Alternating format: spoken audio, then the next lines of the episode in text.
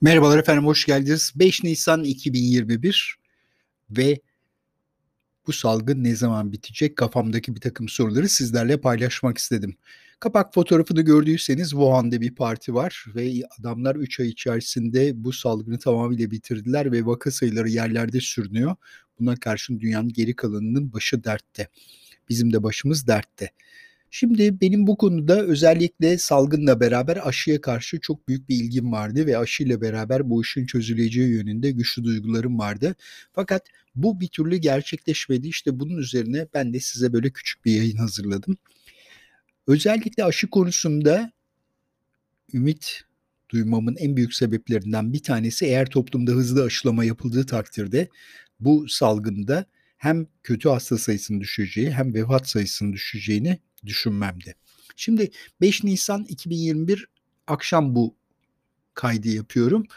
Vaka sayısı 42.551, vefat sayısı 193, test sayısı 245 bin ve hasta sayısı da 1706.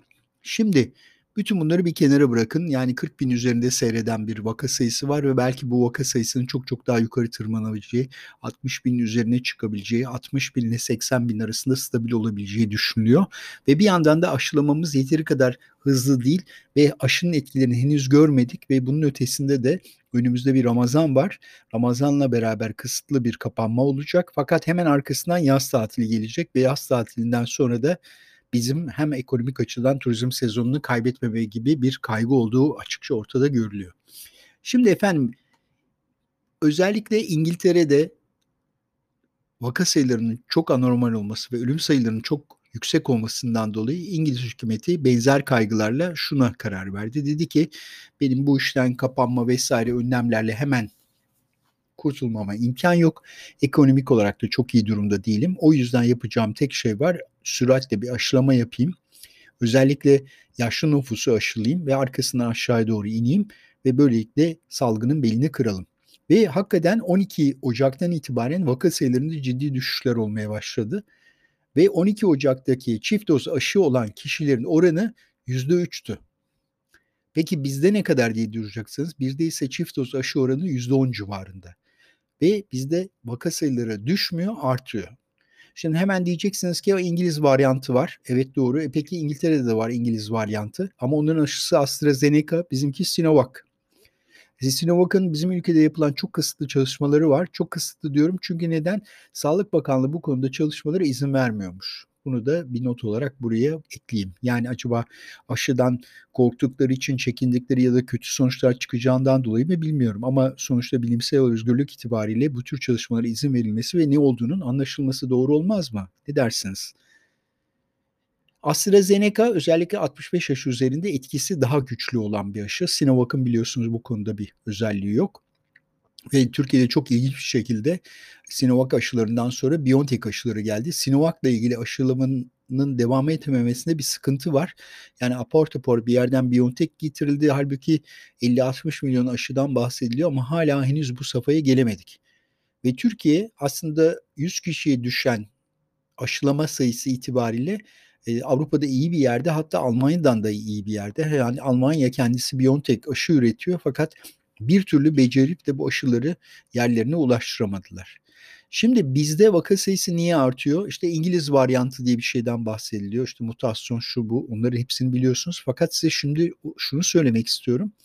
Bir kere bu PCR testiyle ortaya çıkan bu İngiliz varyantı denilen hadisenin yani kimliğini bilmiyoruz. Neden? Çünkü bu virüs izole edilip bunun genetik diziliminin yapılması lazım.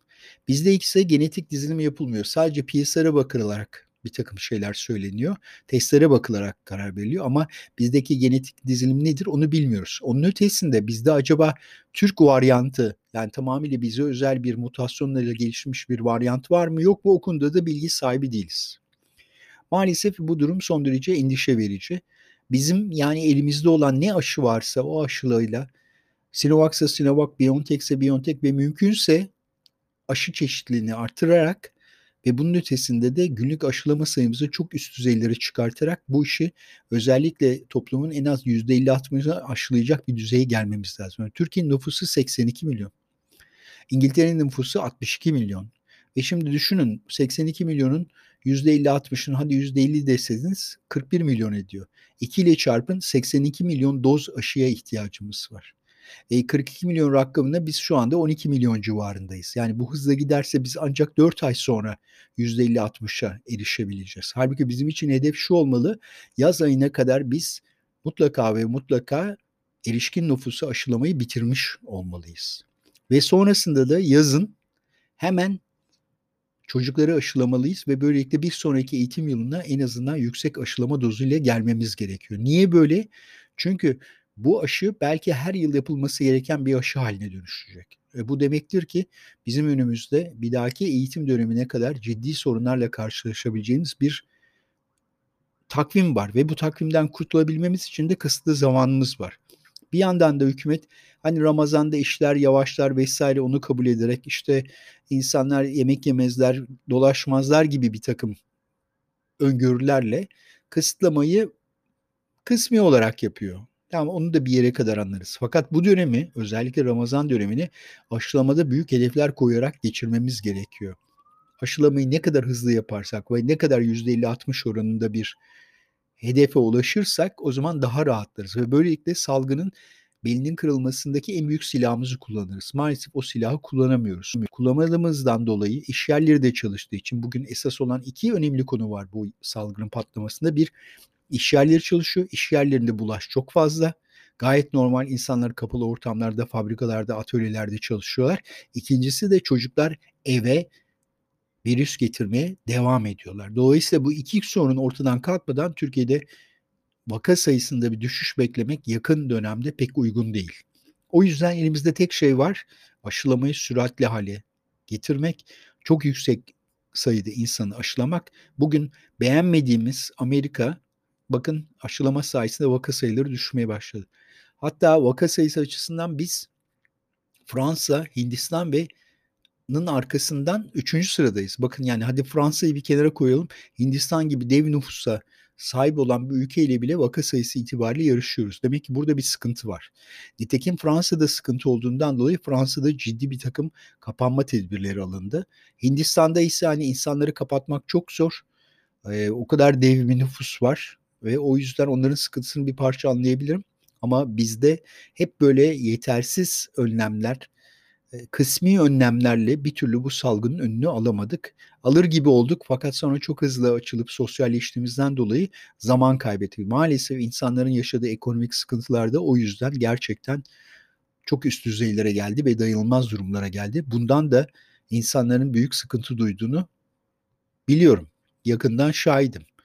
O yüzden bizim ne kadar hızlı bir şekilde bu işi çözersek o şekilde ancak ekonomi, sosyal hayat normale dönür. Sosyal hayatın normale tamamen dönmesi biraz zor. Çünkü e, aşıların nasıl bir etki yapacağını henüz bilmiyoruz. Bizim için önemli olan bir numaralı konu bulaşı azaltmak. Artı hastalanan kişiler varsa bunların mutlaka ve mutlaka